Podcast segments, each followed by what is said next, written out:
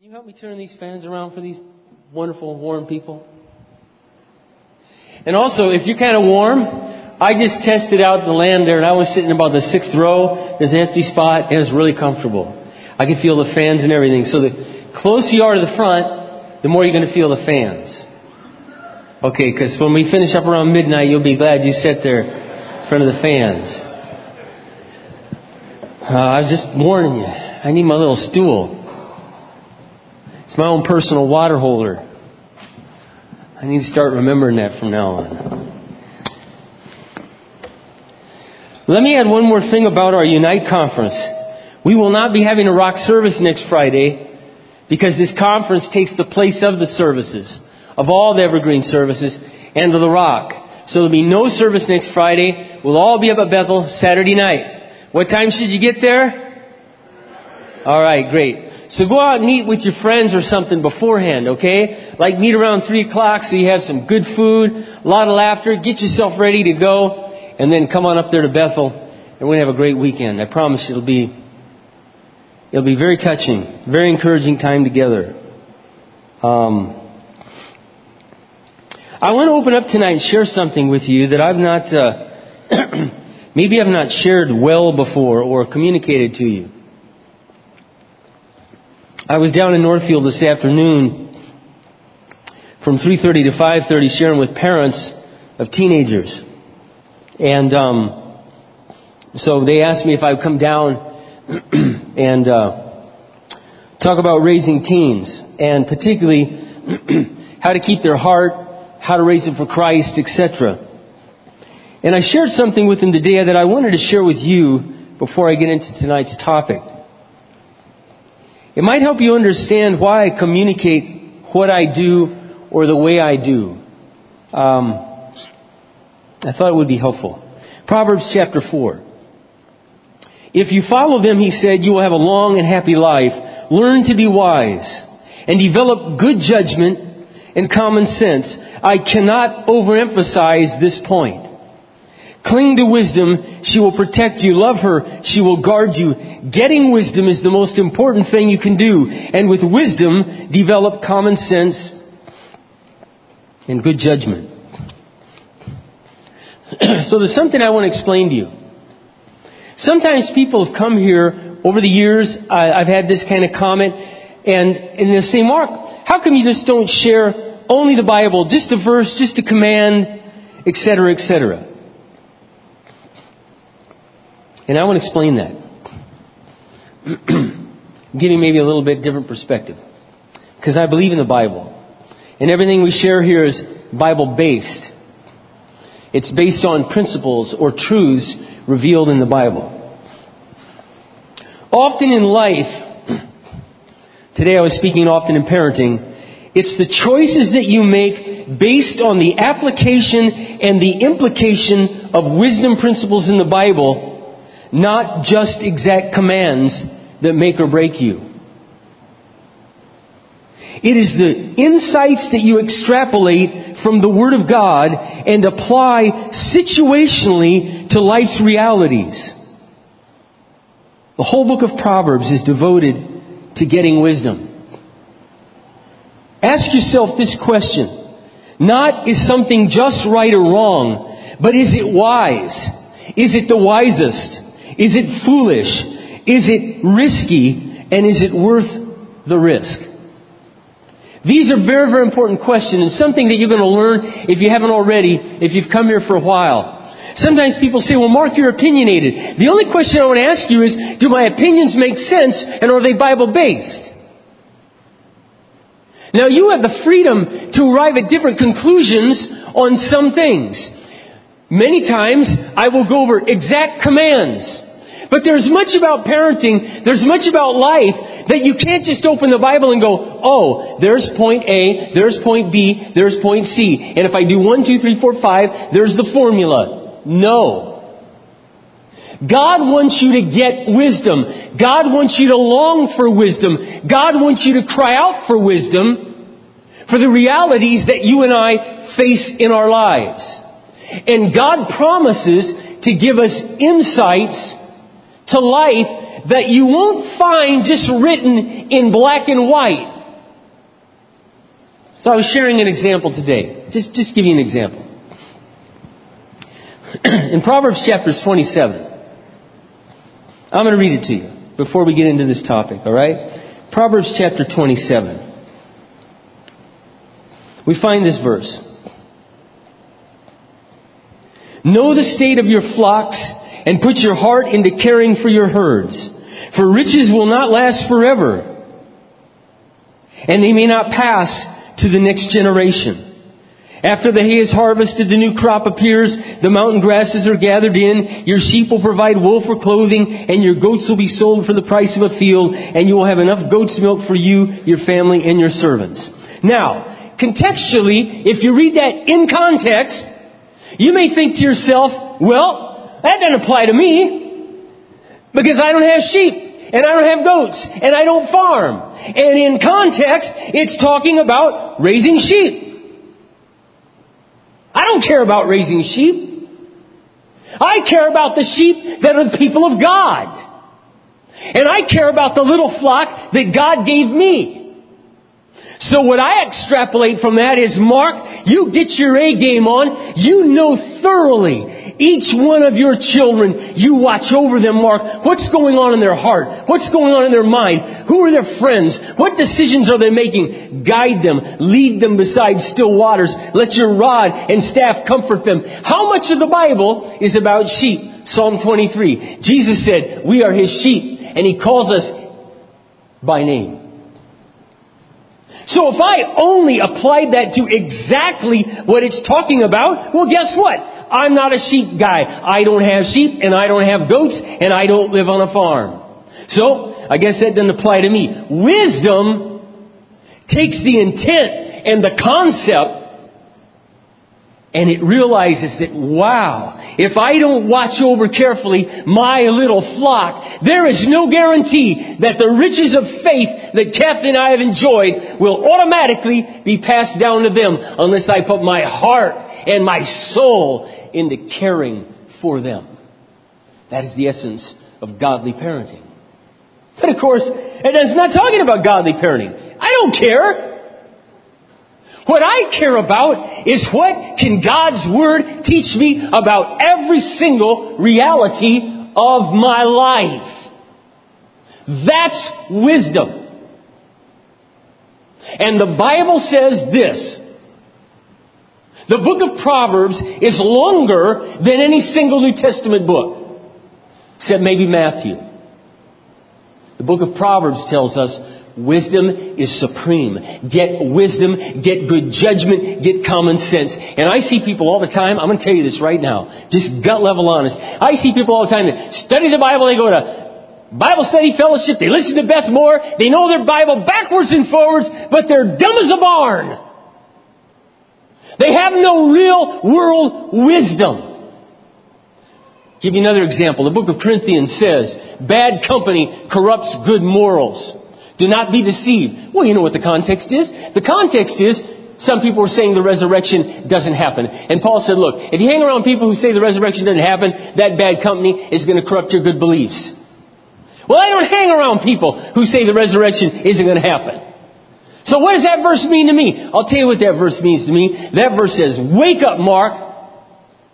Get your head on straight because who your children choose for friends can take all the good that you do and corrode them and corrupt them and destroy what you did. You make sure that you teach them how to, how to surround themselves with good friends and you make sure that if they're bad friends, chase them off.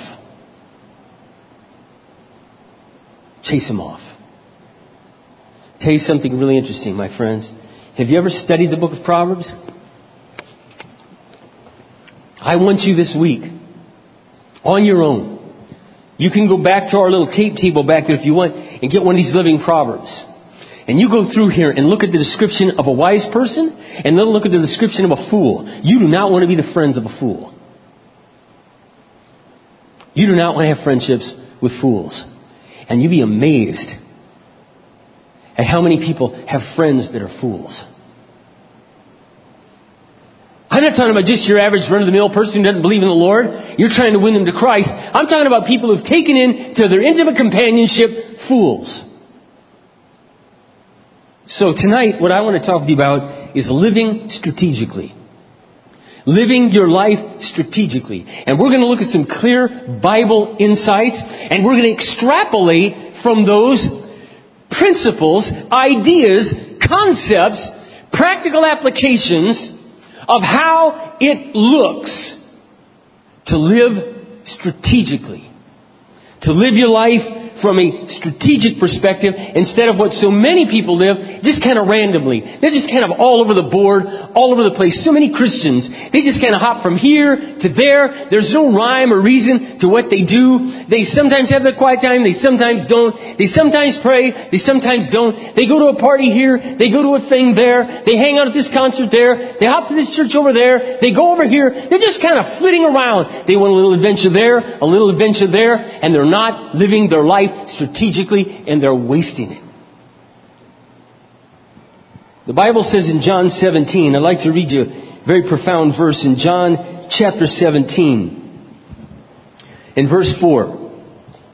John chapter 17 and verse 4 is actually, for those of you who want to be biblically correct, is actually the Lord's Prayer. The other prayer that everyone says is the Lord's Prayer is the disciples' prayer.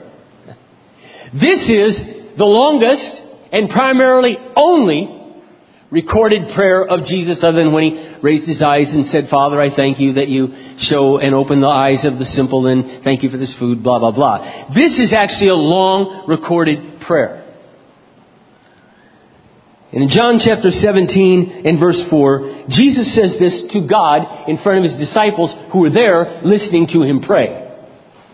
I have brought you glory I brought glory to you here on earth by doing everything you have given me to do. And there's a lot of people that talk about the glory of God. We're here for the glory of God. The glory of God. They never put any meat on the bones. Let me tell you what it means to live for the glory of God. It means that you do what the Bible tells you to do.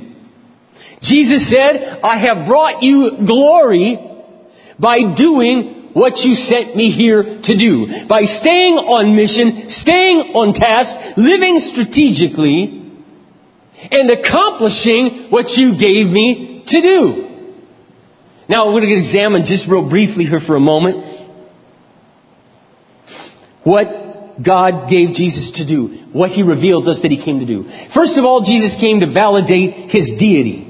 The fact that he was God, that he was the Messiah, he did that through miraculous signs and wonders and miracles. Second of all, these are not necessarily in order. I'm just trying to help you understand what Jesus came to do. He came to die on the cross as a payment for our sin and raise from the dead and conquer death so that all who believe in Him would never perish but have everlasting life. That happened, of course, at the very end of His life. Third, he came and shared in our humanity. He was born of a virgin. He had humanity like we had, and the Bible says in Hebrews that he is an empathetic, sympathetic high priest who was tempted in every way as we are, but he never sinned. He never crossed the line like we do. And he understands us, and we can go to him boldly and find grace and mercy to help time of need. He came to do that. But what we see Jesus doing primarily during his earthly ministry for those three years is he spoke into, invested into very strategic relationships so that when he left, the propagation of the gospel and the mission of the church would be accomplished. And he kept a laser-like focus on that. You don't see Jesus off with his little hobbies here, Jesus with his little hobbies there. You don't see Jesus wasting valuable time. You see Jesus very focused. In fact, there were even people who came to Jesus who wanted to follow him and he told them, no, I'm sorry. Go back home. Did you know that the Bible tells us in the Gospels that Jesus, knowing the heart of every man, did not entrust himself to men. He was very cautious in friendship. Did you know that it was only after Jesus spent a night and a day in prayer on the mountain that he came down from the mountain and chose the twelve that he would bring into his inner circle to be with him, to invest in them, to teach them to preach, to grow their faith, to help them develop so that when he left, the church would be established, the gospel would begin to spread around that part of the world and eventually to the uttermost parts of the world and that the church, God's body, Christ's body, would be established on the planet. Now, the, of course, Jesus also said he came to preach and to teach, to share God's truth, to reveal truth. The Bible reveals much truth. Jesus revealed some of that truth. Jesus revealed to us the nature of God, the love of God, the generosity of God. He embodied God. He was God. He's the very essence of God. We know God because we know Jesus. The Apostle Paul was the very same way. The Apostle Paul actually is as well known to our New Testament in many ways as Jesus. They're different, and obviously the four Gospels have a lot to tell us about Jesus, a lot about the disciples, a lot about what he taught. Almost the rest of the New Testament is written by the Apostle Paul. And in Acts chapter 20 we find this. Paul states,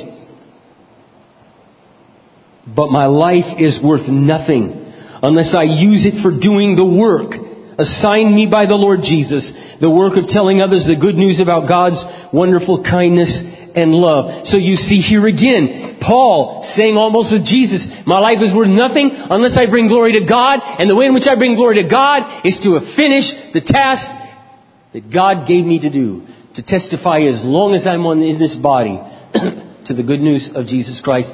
But of course, if you read the gospel, or excuse me, if you read the epistles, which are means simply letters, you find that Paul was about much more than that. Paul was establishing churches. Paul was raising up pastors. Paul was developing mature believers. Paul was speaking into lives. Paul was trying to change lives and help Christians grow up in Christ.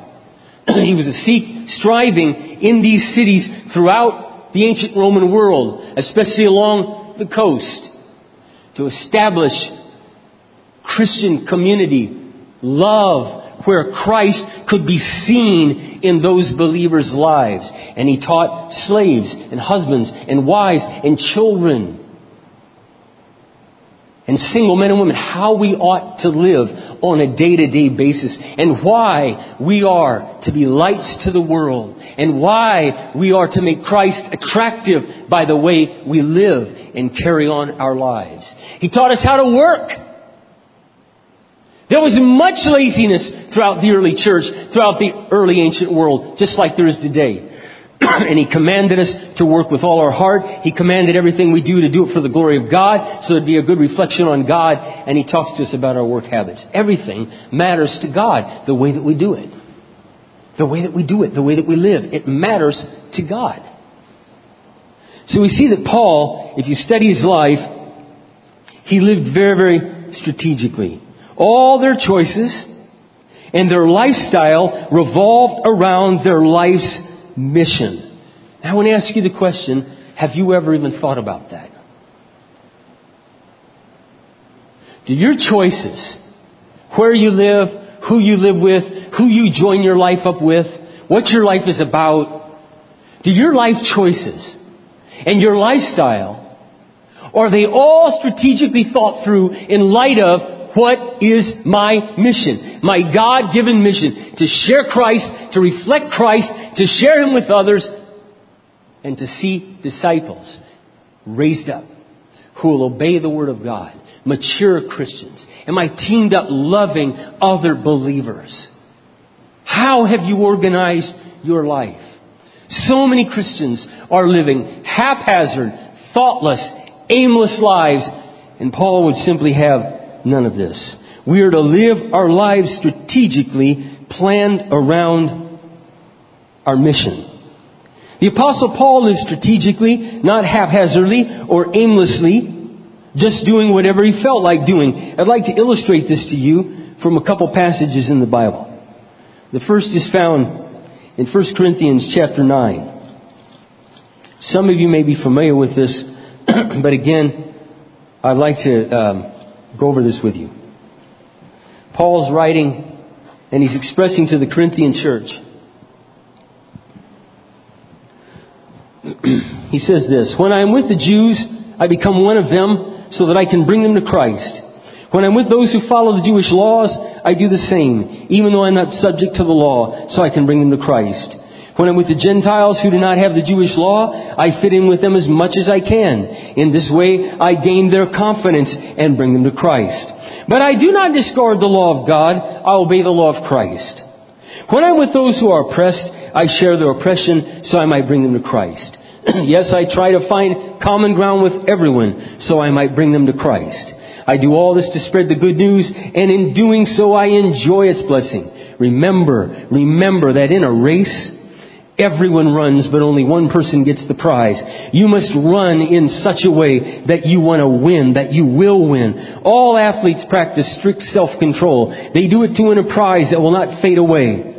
We do it for an eternal prize. So I run straight to the goal with purpose in every step. I'm not like a boxer just beating the air, punching aimlessly. I discipline my body like an athlete. I train it to do what it should. Otherwise I fear that after preaching to others, I myself might be disqualified.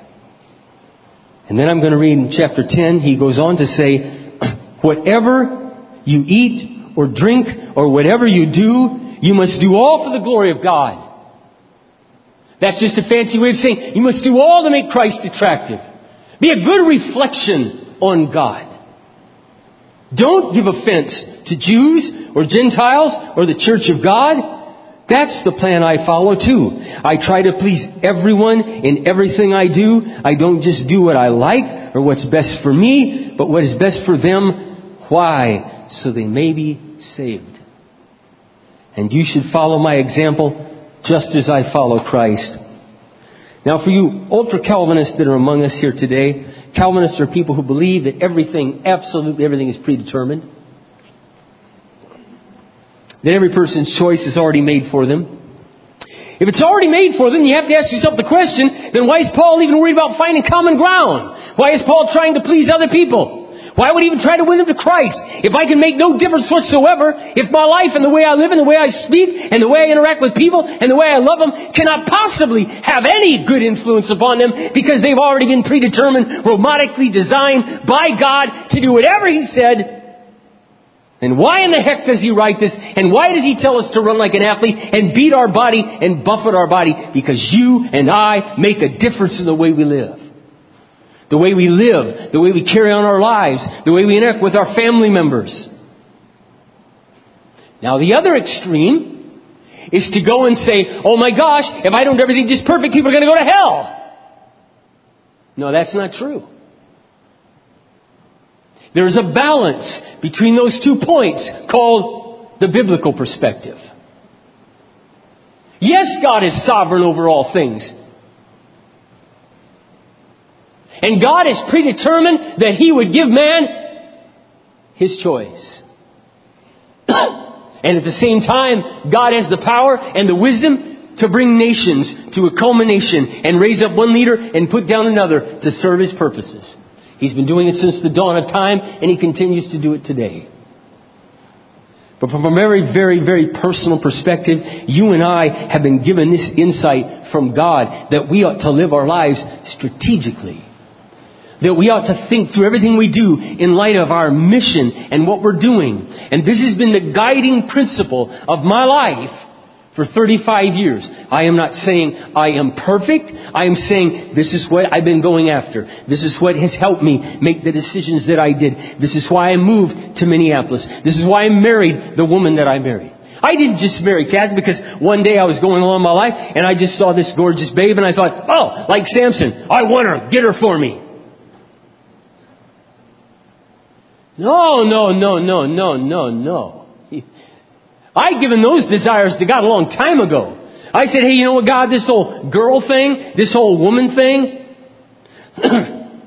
it's your call. Just like it was your call with Adam. Adam wasn't moping around the garden going, oh geez, God, I'm just so lonely. I need a woman. Just bring me one. Adam was doing the things God wanted him to do. God saw his need. now, of course, we're post Adam. We're after Adam. We're surrounded by women. If you're a young man or an old man. And so it's a little hard sometimes not to pay attention to him. So we got to get this area right with God. We've got to get an internal perspective. So I realize that, okay, Lord, here's the bottom line. A woman can make you or break you. They can make you or break you. They can bless you or they can be the bane of your existence.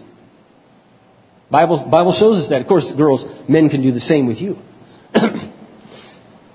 girls, the wife God brings to me can either be a woman who passionately follows the Lord Jesus with me or moans and groans and whines all the time and wants the things of this world and takes me off my trajectory towards God towards his mission, towards his purposes. And I am not about to let that happen as a young man. So I said to God, I got on my face before God, and I said, God, alright, I'll tell you what, we need to settle this, me and you.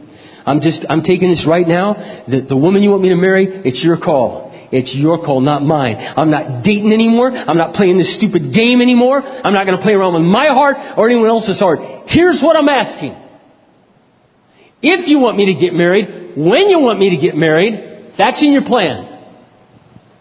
I'm asking you to give me a woman who loves Christ as much as I do and loves you more than she loves me. I'm asking you to give me a woman who's willing to go anywhere and serve Jesus Christ the rest of her life and has a heart that's 100% for God. And I'm, you know what, Lord? Oh, that's it. You know what, Lord? I'm going to leave the body type, the hair type, the eye color. Uh, this, that's all up to you. You know my heart. You know my you know what's best for me. And now, Lord, I don't want this getting in the way of my walk with you. And I'm putting this over here. I trust you. You're my banker. These are my desires. Bring this about in your time. And off and running I went. My values, those principles, they determined my decisions and my choices. And boy, did God give me an extraordinary woman. And God gave me a woman who fit every one of those prayer requests and who for 31 years has been by my side, allowing me to serve Jesus Christ, realizing this, that I wasn't hers, but I was God's, and she was going to have to share me with others and with the world. And when women called up on the phone for counsel, no matter who they were or what they looked like, you couldn't have Kathy over in the corner jealous because I'm on the phone trying to help the female body of Christ. I don't meet with women alone. I don't have lunch with women alone. I don't meet with women alone. Talk to them on the phone. But I talk to them. And I've helped many of them. My wife is not over in a corner somewhere crying her eyes out because she realizes Mark is God's servant and I'm God's servant serving him, teamed up with him. She understood as we had children that her primary focus is raising those children for Jesus Christ. Not only for Christ, but so that our lives could be a model, a pattern, a pioneer, if you would, a pathmaker for others who could see what it looked like, tasted like, what it was like to see it actually happen. And we took that responsibility very sacredly with a tremendous sense of fear and awe. That it was our responsibility to set an example for other people. The way in which my wife and I live, where we chose to live, whether we had this, that, or the other thing. I just have, by the grace of God, a very content woman. Very content woman. You don't want a woman, guys, that's attached to the things of this world. You don't want a woman who's constantly, oh, we're going to get a new couch, and uh, we're going to get a new fridge, and uh, I want, I want, I want the deck to be twice as big as it is. And, and uh, can you remodel the bathroom? And, and, and every other year, every other, you know what I'm saying? I'm not saying every girl's like this. I'm saying there are a lot that are, that are into the nice things of this life. The nice things of this life will own you. They will take your time, they will take your money, and you'll have to work, work, work. And all you'll have to show when your life is over is the stuff that moth and rust and dust collect and steal, kill, and destroy. I am not saying you shouldn't have a house, you shouldn't have a bathtub, you shouldn't have a shower, you can't have a nice bed and a new bedspread and all. I'm just saying that my wife understood our purpose. I understood our purpose. Everything that I did, I didn't fill my life when we were planting the Evergreen churches. I used to lead the music. I used to sing the specials. I used to do the announcements. Then I'd come out and share. I did the college group. I did Renew group. I started our singles group. Started stuff for single moms. And I raised a family. I didn't worry if I got to sail, if I got to ride a motorcycle, if I went horseback riding, if I ever got to the mountains, if I took a vacation. The Bible says, be steadfast, immovable, always abounding in the work of the Lord, knowing that your labor is not in vain. Jesus said, night is coming when no man can work. Work while it's still today and store for yourself treasure in heaven. When I took vacations, I took them to Myrtle Beach, South Carolina, where I was invited to share with college students and young high school students. And I would bring my family. Here's the choice. They, well, they didn't really give me a choice. They originally said, Mark, how about we just fly out for two weeks? And uh, you come out here and share. okay, now, let me tell you a couple things I could have done. Let me tell you a little bit about Myrtle Beach. But if you know me well enough, you know I wouldn't have done this. There's golf courses everywhere. Okay? So, so I could have thought like this. I could have said, well, I'm going out to do the Lord's work, and um, gee whiz, I think I'll fly out there because I sure don't want to drive 1,500 miles one way. And I think I'll take some golf clubs, and I think, you know, I'll teach a couple hours every day, and then I'll just hit the golf course, eat at some nice restaurants, and have some me time. No, that wasn't what I did. I said, hey guys, I got a question. I said, you invited me out to speak, I'd love to come. I'd like to ask you a favor. You gotta put me up in like some kind of room anyway, right? Or they go, well yeah, we have these like plantation resorts. They're kind of like these condo houses. I said, all right, here's what I'd like to do. You don't have to pay me nothing. All I ask is reimburse my expenses. I want to drive out, reimburse me for gas and mileage. I'm going to bring my family with me for the two weeks, and I'm going to use it as a working vacation. Is that okay? Sure. They said that'd be great. I did that for years. Years. Sometimes, a couple times, I drove all the way to Myrtle Beach, 1,500 miles. A week later, drove 1,500 miles back, stayed one day in our house with the kids and Kathy, loaded back up, drove 1,000 miles to the mountains, Estes Park, Colorado, and shared a week LT in that, and then came home. Why did I do that? Why did I do that? Because I wanted my children to be exposed to seeing their dad serving Jesus Christ and loving it and seeing young people who were excited about the things of God and then after the morning session, and you know what's really interesting? My kids Almost every year, except when they were very, very little. They'd go, I'd go, you know, you guys can go with mom to the beach. Just drop me off here at the church. I'll share a couple hours and I can get a ride and meet you guys later. Oh no, dad. No. We want to come and sit and listen to you. And so I was speaking into their lives and then we'd go. And I'll tell you, it had a profound impact on a lot of those LTers, we called them, and college LTers. Many of them have written me over the years or come up to me now. They have families of their own saying, Mark, it was so profound for us to see you and your wife and those four children. Loving Christ, serving Christ together as a family. That's what my life is about. That's what my life is still about to this day. That's what it's about. Serving Christ. I was visiting with my daughter Celeste the other day and she was, she said to me, Dad, you know, we're headed down to Fort Snelling. And I said, You are? She goes, Yeah. she's Dad, I have so many memories from Fort Snelling. She said, I was telling John, we used to spend our summers so much time down at Fort Snelling. Some of this I'd kind of forgotten. And she said, Oh, don't you remember, Dad? You, you, we'd load up the bikes and we'd load up all the swimming gear and you'd come down with mom and all of us kids. We'd park the van and you drop us off at the beach, and then you tell us, now I'm going to go do a little Bible study back on the other side of the park and spend some time praying, and then when I'm done, I'll come and join you.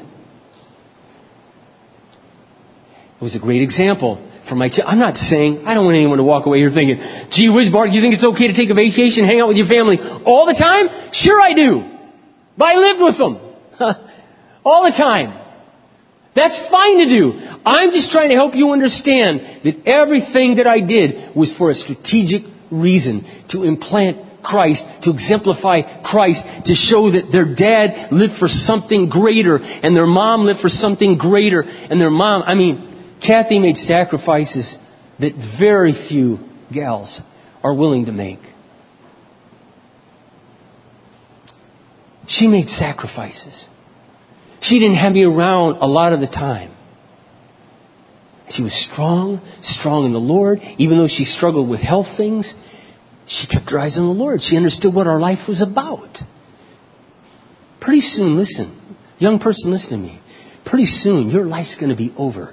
Jesus might come back tomorrow. He might come back next year. Maybe you'll wait 10 years. Maybe you'll wait 50. But you only got about 50 or 60 more years anyway.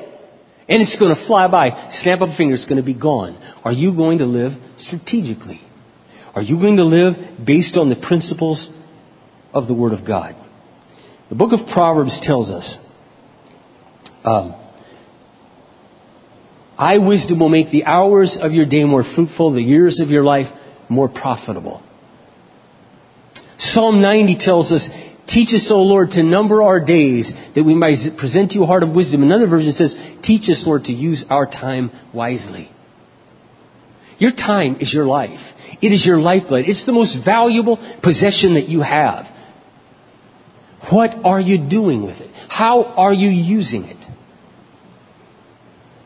The Bible says in 2 Timothy chapter 2 verse 3 through 5, Paul says to Timothy, Timothy, join with me, endure suffering as a good soldier of Jesus Christ. No soldier entangles himself in the affairs of everyday life that he might please his commanding officer. I know so many soldiers. See, you didn't know this. You're God's sheep. You're Christ's body. You're Jesus' bride. You're God's children. You're God's holy nation. And you are God's army. You are a soldier, whether you like it or not.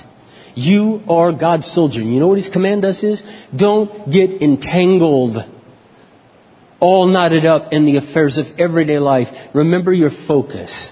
Are we to have jobs? Absolutely. The Bible teaches us to have jobs. Is vocations okay? The Bible teaches us to have vocations. But we must always remember that our true vocation is living as a servant of God. So whether you are a 50 hour a week salesman, a 40 hour a week nurse, a 70 hour a week doctor, whatever it is you do, if you know Jesus Christ, you are to live passionately for eternal things. You're to live for the mission that God has given us within the realm of your day to day life connected with a local church of other Christians who are pursuing the same thing. Now, I don't have time to get into other ways, but I do want to touch on one other thing before we go this evening. Trust me, if I can do this with no fans, you, will make it. Just hang in there, okay? The last thing I want to talk to you is about our relationships. Our relationships. Relationships take time. Whether with, uh, have a relationship you're building, a friendship with a non-Christian who your desire is to befriend them, to find common ground with them, and to share Jesus Christ with them. or whether you're involved with Christians, or whether you're involved with your family, extended family, and I want to talk about this for just a moment. This is very important. You and I only have a certain amount of time. And we need to use that time strategically to fit in with what we're trying to do, with what God is trying to do. Do you remember when Jesus said this? Jesus is speaking to a large crowd of people. Someone runs up with a little note, and the note says, Jesus, your mother's standing out here, and she wants to talk to you.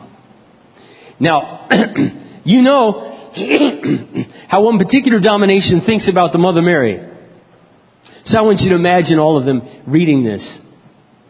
Mother Mary is standing outside and she sends a messenger And the messenger says, Your mother's out here. She wants to see you. And Jesus, in front of his mother, looks at the crowd, including his mother, and says, Who is my mother?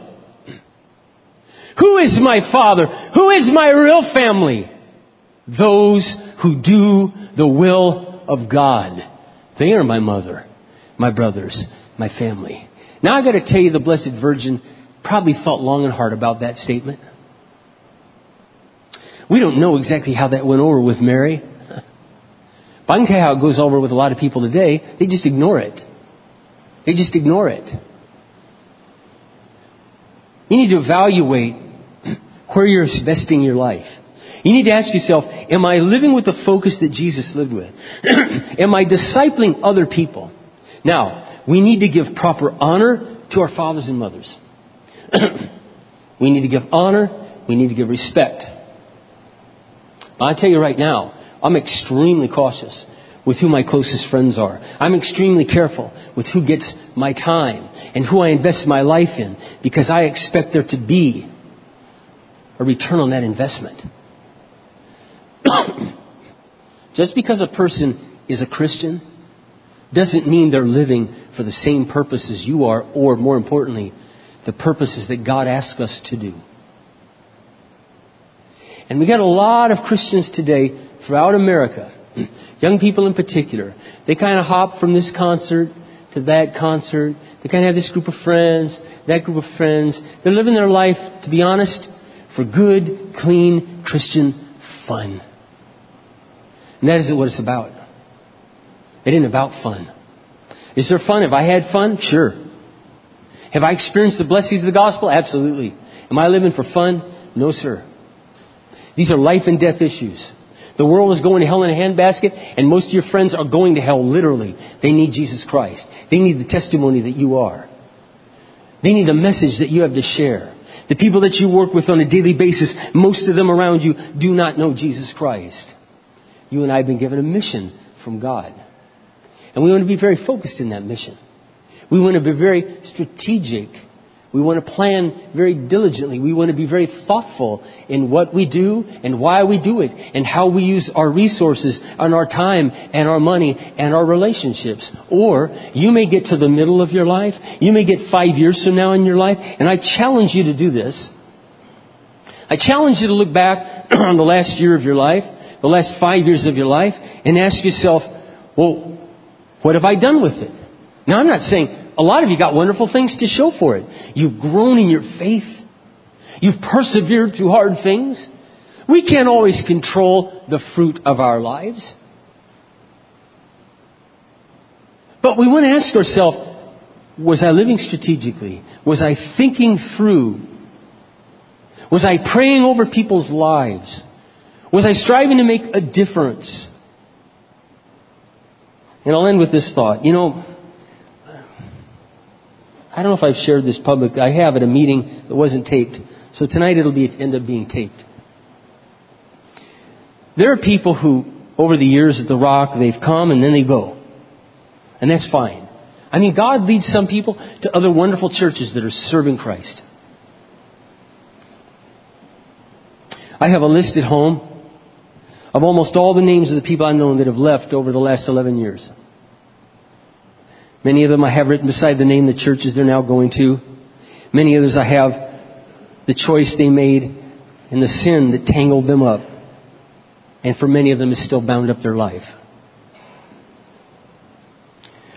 When people leave the rock and they go to another church, I've had this happen many times ago. I go to another church. Here's what often happens.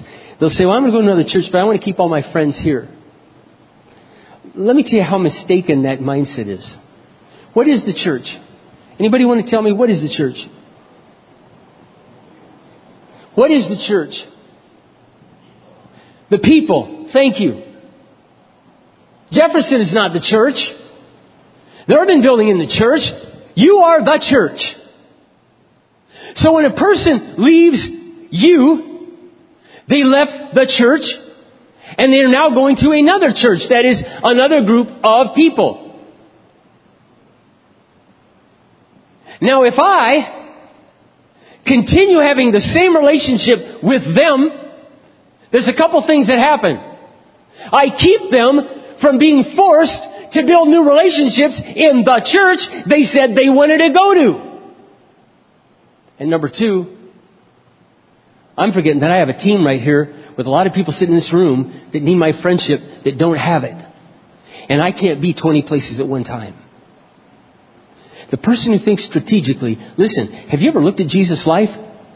Jesus gave himself to 11. Mark, what about the rest of the world? How Jesus knew they were all going to hell? He's the Messiah. How come he wasn't running every day like he jogged from city to city and he preached here because they're going to hell. And then he jogs to the next city and he preached there. How come in fact he didn't use supernatural powers and just kind of morph from one city to another because he was so passionate to get the gospel out because Jesus knew exactly what he was doing. He was building into a trusted few.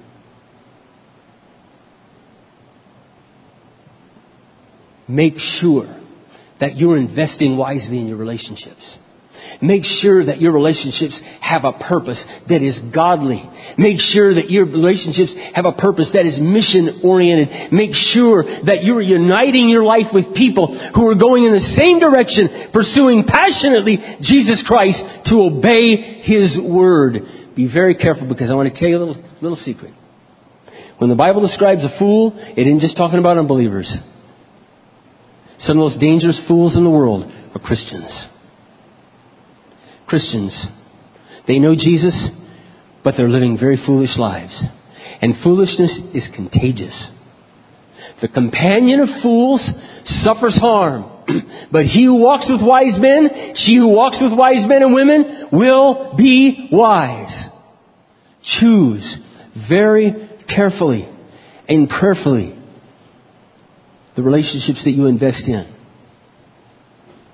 Father, we just thank you tonight for your word. We thank you, God, for the insight of the word of God. And we ask you, Lord, that you'd help us. God, help us. There's a world that's lost, and especially, Lord, you know, as, as a church, we're focusing on this young generation. The vast majority of them, 96% of them, do not live from a Bible-based perspective. They don't go to church. Multitudes of them do not know Christ. Oh God, we ask you that you would help us to live, to reach them, to build them, to win them. And then Lord, we think about the generation of little children that are being born here. That you'd use us to serve them, to influence them, that we would be like their godly aunts and uncles who are showing Christ to them and demonstrating a life lived surrendered to God. In Jesus' name, amen.